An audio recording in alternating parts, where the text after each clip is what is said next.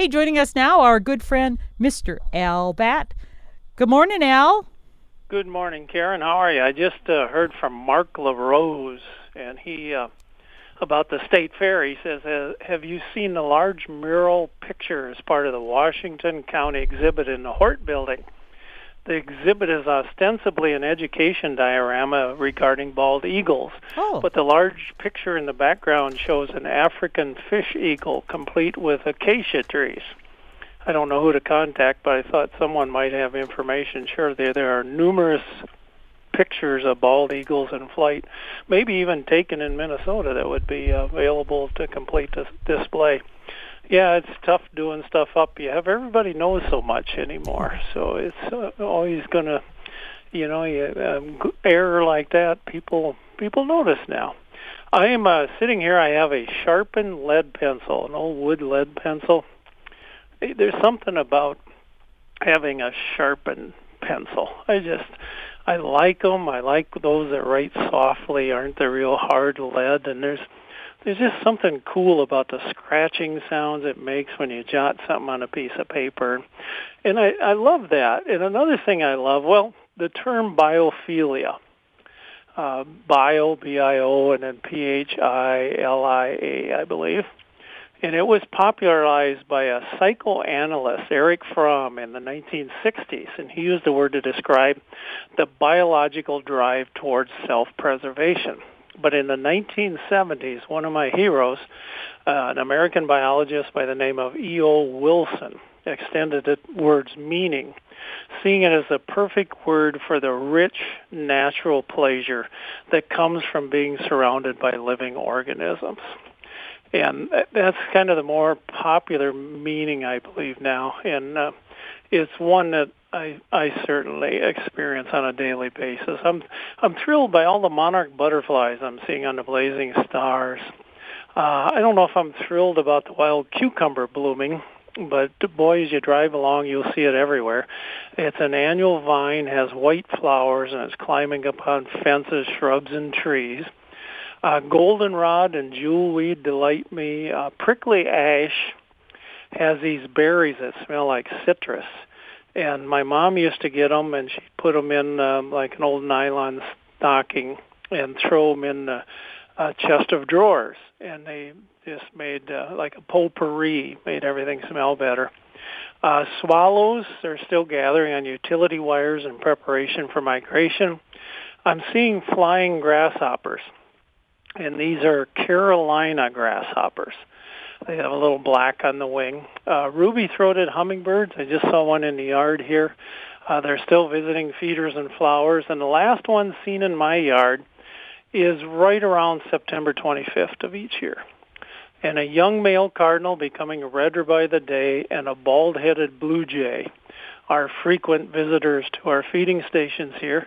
I saw a chunky black cricket scurry into our garage seems like every time we open the garage door or bring it down, crickets rush one way or another. Does chunky And mean it's fat? Is that what that means? Chunky? Yeah. he- So it's a fat one. Oh, I thought maybe it was a, ver- a variety that I hadn't heard of. no, it was, it's a field cricket, and Okay. they're the common ones that a lot of people see. They're black ones.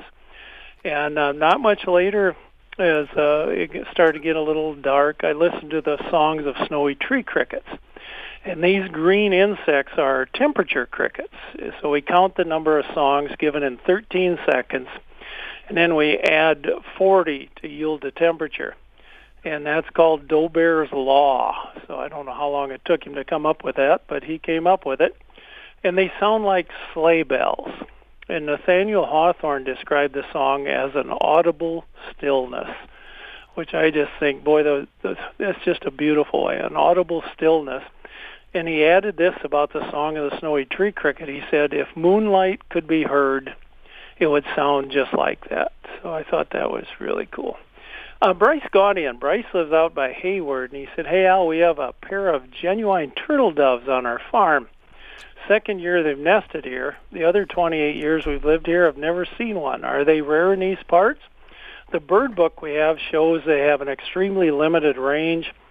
He said, I'm at the airport about to leave for Glacier National Park and 45 miles of hiking in the mountains. What bird should I hope to see there? It's um, a Eurasian collared dove. You have uh, Bryce, and they nest here, and they do that hoo hoo hoo hoo hoo hoo, and they're very vocal. I'm hearing them singing everywhere right now. And I did. Uh, I texted Bryce some birds that he could uh, see, and I just uh, heard back from him, and he said uh, he was looking forward to adding some birds to his life list. Uh, Rita Granson of Mason City said she went out to Parker's Woods. It's a park in Mason City and saw eight species of warblers, golden wing, bay-breasted, blackburnian, Canada, chestnut-sided. Also saw great-crested, olive-sided least flycatcher and phoebes, yellow-throated vireo, and many noisy red-eyed vireos. Uh, Betty Lucas, who is also from Mason City, said she also went to Parker's Woods and uh, saw Nashville and warbler and ovenbird, uh, gray cheek thrush, Swainson's thrush, and a veery and at the uh, sod farm north of Mason City was an American golden plover. Uh, John of New Ulm sent you a postcard, and uh, he said if you go to USPS.com, postal store stamps, you can see current and future stamps. But if you go to SR Perspective, all one word, srperspective.com, for August photos, if you see a blonde cat ready to take a nap, click on it. It will get bigger. It's my photo. I mail in photos almost every month. I did enter the 2018 New Ulm phone book cover contest, and we'll enter some 2018 New Ulm calendar. Um, John is quite the photographer because I know he says that sometimes you have also photos where he has his printed sometimes, and I'm not sure. You must send some different places as well. Yeah, mine are in um uh, oh a lot of newspapers and magazines. So so you so uh, you just randomly send them in, or do, are you on a contract to send some in? Or? Yeah, it's part of a a deal. Oh, really? A, a, gig, yeah. Oh, okay, cool. And you know, every so often, there's so many wonderful photographers out there. But like my dad always said, every so often a blind sow finds an acorn. So every so often, you take a photo and you say, "Wow, that's, that's great." Yeah. That's, that's really good. I wonder what happened. I wonder what I was doing there when it turned out so well. So it's it's kind of fun and. Uh, but boy, there's a lot of good photography. So, Everybody's a good photographer. Al, when you do your photos, do you do you actually set your own, or do you use the automatic setting? Uh, for the most part, I set my own. oh, you um, do? Okay, because see, I yeah. still, I mean, I've been doing photos, and I can do pretty decent photos, but I still have yet to figure out. To me, it's still kind of a mystery of how to set that. So I keep saying I'm going to take lessons or something, but uh, I'm fortunate I've got a camera that, that ends up adjusting things well for me. So many of the cameras have so many settings oh, anymore. Hundreds. Uh, and they're, yeah, you just turn it to that, and a friend of mine says that's all he ever uses because he figures the camera knows what it's doing yeah. a lot more than he does. So he just said, "Here you go, camera." And uh, I monkey with them a, a little bit. I used to monkey with them a lot more, but they're just getting cameras are just getting better and better. The sensors are incredible. Uh, I just I'm amazed uh, how good they are. And and I said this often, but people send me a lot of photos that they've taken with their cell phones. Mm-hmm. Years ago, man, that was just a disaster. Well, they were real grainy and yeah, blurry, etc. But now some of those cell phones can take almost as good as a, a nice fancy camera. Oh, they're wonderful, and most of the photos that are posted online in one photo sharing thing or another, I'd I'd hazard to say most of those are taken with cell phones anymore. People because well, they they have the cell phone with them. And, have you ever looked back in old photo albums and and I, I look back and I see how many of the pictures were oh, I don't know, they're a little blurry or they're just off or and my mom tended to cut off people's heads and things like that. And I just I just look and see how things have changed through the years when they had the little brownie camera, which by the way, I used to have one of those little box brownie cameras and it took oh, just sure. amazing pictures. Um, but then they had the little ones where the with the little square flash bulbs on top, and and you didn't want to waste it because if you you know didn't have it set up right, you, your pictures were done and your flashes were gone, and so you were. I was very frugal, and I think I don't really have that many pictures from back when we were kids because you had to use film and it cost money and it cost money to develop, and so now today there's just billions and billions of pictures everywhere that are going to be lost in cyberspace and nobody will ever see. It's uh, there was that excitement and anticipation though when Mm-hmm. you took it into the drugstore because you had no idea if any of them were going to turn Yes. out. And my mom would spread those photos over about eight months in a camera. so by that time, you'd forgotten what was even in there. So it was like opening a box of Cracker Jacks and Yes. finding a prize at the bottom. You say, "Wow!" I was visiting with a, a former neighbor of mine, Eddie Hendrickson, the other day, and he's living in a, a senior housing, and he said uh, we were talking about when they built the house on his farm, his family lived in the granary of all places. So, but I said, you know, I looked through the old photos, and we have a lot of photos of people. I wish we'd taken some photos of some of the old buildings and things on the farm. We didn't do that because it, it'd be even the outhouse. I'd like to have a photo of the old outhouse, but uh, it's long gone, and we just you didn't. As you say, those things cost money, and you weren't going to waste them taking a photo of an outhouse. You know what was the point of that? Well, even I'd love to see like inside the house, the rooms. You know, you took pictures of people, like a birthday party or, or something big like that. But I think back and what our living room looked like, and what some of the bedrooms looked like, and the colors. And I think back, wish I had something to to you know show my kids and say, hey, this is where we lived when we were kids. But we don't. So we took pictures of cows and dogs. yes, We, cats. We took pictures of cars Oh. when uh, my family never ever had a new car, but when they'd get a car that was new to them and like owned by four or five previous people, then we'd get out there and we get a picture taken by the car. One time that car was in a photo, so we have pictures of cars, which is which is kind of neat. You forget you forget some of those old cars. Uh, John of New Ulm had a joke for the day. I'm going to ask you this one. What do you call a cat at the beach? Um, I I know this. Okay, Sandy Claus. Sandy Claus. yes. And uh, John says, uh, "Have a good day." And yeah, thanks, John. I hope you're having just uh, your best day ever. Speaking of Johns, John Nelson of Good Thunder said one of their red-headed woodpeckers was queer calling. They do a queering call on a dead tree near the deck when my wife spotted a juvenile 20 feet away on another branch. Make, makes a good summer into a great one. John Bukowski sent me a photo. He's from Hayward of Sandhill Cranes in one of his fields. Uh, Kurt Nemitz says he has Cooper's hawks in his yard. He said they're kind of terrorizing everything. Are they going to be around all winter? Um, for the most part, they leave. Um, there's always some that kind of hang around, but uh, usually they kind of move out of here. Matt Mars of Albert Lea watched a pair of sandhill cranes over near Brownsdale. Tim Poulos said John Frentz and I headed south, taking the back roads to Minnesota Lake Saturday, hoping to see some migrating shorebirds. All we saw was a spotted sandpiper for the day. At the city park in the town of Minnesota Lake is a good spot to set up a spotting scope to look westward over the lake.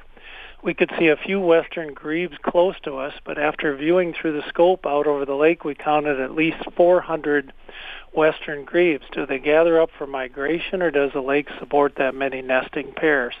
We also saw the usual herons, egrets, pelicans, gulls, terns, and pied-billed grebes. Uh, western grebes kind of nest in a, a lot of them will nest in one area, so it's almost like communal nesting. They're just all over. And when it comes time to migrate, they they migrate at night. And as far as flocks, sort of, they're loosely formed flocks. So they migrate together, but not really. It's kind of one of those things where they're all headed the same direction. Uh, Del Bianca of uh, Mankato said, Al, I have a question. We have heard a bird with a call we don't really recognize. It's kind of like toot, toot, toot, all in the same tone with emphasis on the middle. Is that an owl? I really appreciate if you could take a minute to fill us in. Well, I let Dell know what I think, and I think it's a Eurasian collared dove. And again, it's a hoo hoo hoo hoo hoo hoo. And um, they're just really vocal now. I don't think anyone would have to walk too far, particularly if you live in a small town or there's a grain elevator or something. You will you will find these guys. Uh, Barb and Denny Martin, and they live up in the Twin Cities. They found a pair of blue grosbeaks in Gibbon, and they were in a cemetery in the southwest edge of town. And it appears to be the first county record of blue grosbeaks. And there were also earlier in that same cemetery, I believe there were red crossbills. So cemeteries are great places for uh, for looking for birds. September 23rd um, at the Raptor Center, uh, they're having their fall raptor release event, and they take rehabilitated raptors and they release them back into the wild. So I don't know what birds they will have there. It's always a, a, a, just a great event. And it's Saturday, September 23rd, and it goes from 10 until 3. And it's located at the Carpenter St. Croix Valley Nature Center, and that's in Hastings, Minnesota. So if anybody finds themselves up in that area, it's, uh, it's just, it is so neat to see those birds go back into the wild and birds that have uh, were in danger of not making it are suddenly free once again, and it just gives everybody hope. I uh, when I was in Henderson at the uh, Henderson Hummingbird Hurrah, uh, one of the questions I got was, it said my father called cicadas locusts. He said, listen to the locust calling. She said, why did my dad call them locusts? Well, you know, he he was a sharp guy, so that wasn't it. It wasn't stupidity or anything. He just that's what they called them. Uh, locusts are a type of grasshopper. Well, I think cicadas would be probably more closely related to crickets. But early American colonists had never seen cicadas, but they were familiar with the biblical story of locust plagues in Egypt and Palestine. And when the cicadas appeared in large numbers, some early colonists thought the locust plague had descended upon them. So from that point on, they called them locusts. And when I was a kid, I heard them called locusts about 99% of the time. Hardly ever heard cicada. And but they, uh, there are, uh, I hear them singing out here today now. So even um, a little cool maybe for them, but they're singing. So a lot of cicadas this year, and a lot of cicada killer wasps because there's a lot of cicadas. So it's just one of those uh, cool things to see and uh, enjoy, and uh, it's free for the looking. Also, in at Henderson, somebody said, you know, I want to grow milkweed, but it's so invasive. Oh, that's true. It, it, they, it is true because you know I had a clump in my my uh, garden in the back by the pond, and I don't know. Does it go spread from underground somehow? Because I don't think it's just by seeds. Because I get them popping up in the middle of my yard, and it just bugs me. And they do indeed spread by both seeds and rhizomes. Okay, that's why. Because they come up in the weirdest spots, and I keep pulling them and think like, well, how did this get over here? Because I don't let them go to seed. But yeah, okay.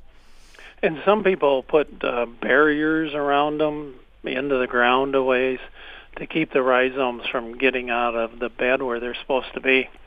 And as far as the seeds themselves, um, you can cut off the seed pods before they open or you can actually bind them shut with twist ties or rubber bands, and that will certainly diminish the numbers. But again, it's a perennial, and it spreads not only by seeds but by rhizomes too. Uh, you can plant swamp milkweed. It's a lovely replacement, mm-hmm. or butterfly weed is beautiful orange swamp milkweed, um, a bright kind of purple color, and they do not spread like common milkweed. The problem is uh, they will lay their eggs on swamp milkweed, but mm. I don't see a lot of eggs on there, and I hardly see any on the butterfly weed. That said, they sure can, and maybe some people are having really good luck with that. But it seems like the butterflies here in our yard like common milkweed. They do, yes. Yeah, and there's a lot more common milkweed out there. And and I've got the whorled milkweed too, but that stuff spreads like crazy as well, and I've had to pull that to keep it under control too. But I get a lot of monarch caterpillars on there, as well as the regular uh, swamp milkweeds cool. too. But yeah, yeah. So so that's been one, and I I know the first year I had a whole bunch, and I let it spread, and then a little bit after that I realized if you let it spread, it's going to be everywhere. So I've had to contain it. I know when I was a little boy, I went out in the woods and there were violets growing everywhere, and I dug up a bunch of them, filled my little red wagon with all kinds of them I dug up, and I came home and planted them in the backyard and said a little prayer, you know, please let them all come up and thrive. I don't want any of them to die. And oh, you know, within about two years, our whole backyard was nothing but violets. It just uh, they're became a carpet. They're invasive too. Yes, I've got those at the the lake house. There's a everywhere too because they spread very easily. They, they look so sweet and kind of frail, you know. Yeah.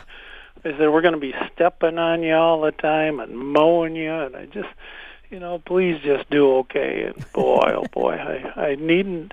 That was one worry I could have crossed off my list of things to worry about because, and that backyard is still pretty much violet. So they're they're just uh, and uh, right up to the outhouse. So we had this nice floral trail right to the outhouse. So it was it was pretty spiffy. But when, when they're all in bloom, they're they're beautiful. Like this spring, it was just purple everywhere, and I thought, oh, how beautiful! And now it, they just look like weeds amongst the the rocks and everywhere. They Yeah. they've started to spread. So you know that's the way it is. I um heard a coyote the other night, and it was around this time of year they start going out with the young ones to hunt and things. And um, somebody, a friend, said, uh, "What do they eat?" And I said, "Well, what don't they eat?" Uh, they aren't picky eaters. My mom was always she would uh, she loved to cook, so she always kind of judged a man by their ability to um, eat huge quantities of food. She'd say, "Well, he's a good eater." And uh, boy, coyotes again, they aren't picky. They're omnivores. So we think of them as carnivores, but they're omnivores. They generally feed at night, and they'll eat oh, see, rodents, rabbits, fish, frogs, snakes. They'll eat insects, fruit, grass, birds, garbage, uh, pet food, garden vegetables. Uh, they'll eat the occasional pet, uh, livestock, carrion, and deer.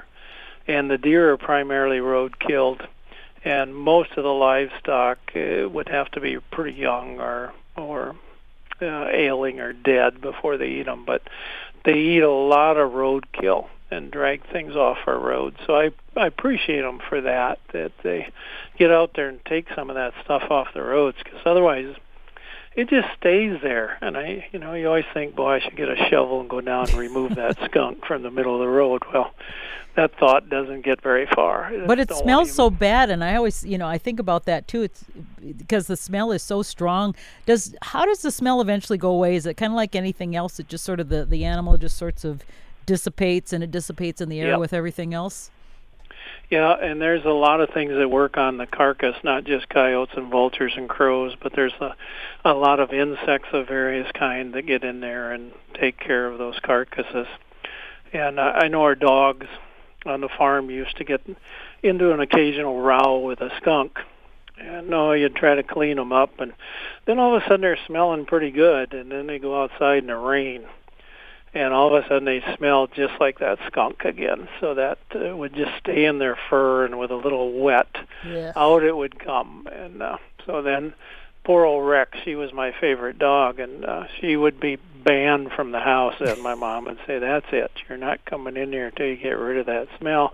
And poor Rex, she couldn't understand. You know, she was in the house yesterday, and now today she's outside. What's the deal? I'm sure she was running through her brain trying to say, "Well, what did I do? What did I do wrong?"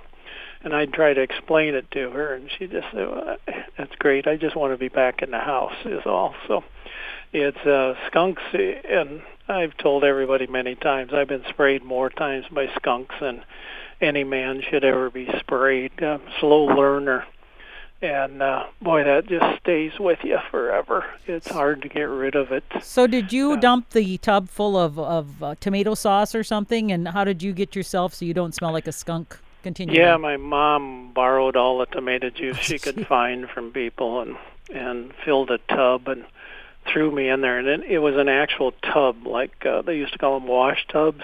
Oh, okay. Like it was a galvanized. Yeah, because Okay. she didn't want to stink up the bathtub, so she threw me in this thing. And then she poured all the tomato juice over me on top of my head, and it just ran down. And then I had to soak in there, and that tomato juice, of course, was cold too. It wasn't warm. and I'm sitting there, and my skin turned red, and uh, I still smelled. Uh, my dad said I was like a skunk swimming in a lake of tomato juice. So I came out of there and I had a nice reddish tint all over, but I still smelled. And so then I don't know how many baths they gave me and scrubbed. And you know, moms, they're so sweet, but every time they scrub you, the scrubbing gets a little more firm. Just like they're trying to take the skin off after a while. Did your And, parents uh, ever use lava? There was that soap called lava, and it was like kind of a gray, and it felt like it was a sandbar, and you'd use it Yeah. to, when you were really dirty. Maybe they still make it. I don't know. I just remember it was some of the uh, harshest soap. I think it was actually probably lava from, from a volcano. Yeah, and it, and we used it, you know, coming up from the barn because you'd get so so dirty or grease or whatever. But I, it seems to me, it I remember it, it did work well. it was uh, had pumice in it. Okay. It- It was our soap of choice. Uh, I didn't get to choose, but it was the soap we had, and we had that and Gojo, which was kind of a Hmm. creamy stuff that came out of a container to take oil and grease off hands. And a lot of hardware uh, implement places used it, and Dad would get it there. But yeah, man, I had lava soap. I, s- I said a bad word once. I got a bar of lava soap shoved in my mouth. Oh my. I didn't know it was a bad word, but I figured it out pretty quickly that maybe that was a word that I shouldn't share with uh, with my parents anyway. But it seemed like a cool word up till that time, and it's a word that you hear in every movie now. But oh, in those days, I remember that look of just it was beyond it was shock in my mom's face that I could uh, my mother was uh, Baptist and my father was uh, Mormon so it wasn't a a word that ever came around our house and I just thought I was being smart and I let it slip out and Oops. oof You learn fast. oh my gosh and so I can still taste that gravel like in the, the lava I hope everyone today will get outside and just take a walk around. It's a beautiful day for walking because it's just real comfortable. And you know, there's no mosquitoes. I mean, no mosquitoes at all. It just there's none there. And and then come to the cafe after you work up an appetite, where the food chain is missing a few links. A special is always a Heimlich maneuver, and gravy is considered a beverage. And now featuring authentic leftovers with less hair in the food and real cup holders where grease is good and none of the food smells like feet. Well, hardly any of it. Uh, my the story I shared at the meeting of the Loafers Club this morning was I was watching a granddaughter play softball, and the girls on both teams were exceedingly skilled, and I found myself doing the play-by-play in my mind and I endeavor not to mumble or even move my lips while doing so because people will move away from me on the bleachers. Why do I do this? Because of the Milwaukee Braves. I, when I was a boy, I listened to Earl Gillespie and Blaine Walsh describe the Milwaukee Braves games on KDHL 920 on the AM radio dial. I listened for years. Joe Adcock or Frank Torre at first, Red Schoendienst, Felix Mantilla at second, Johnny Logan was the shortstop, Eddie Mathews man third, Hank Aaron, Wes Covington, and Andy Pafko patrolled the outfield.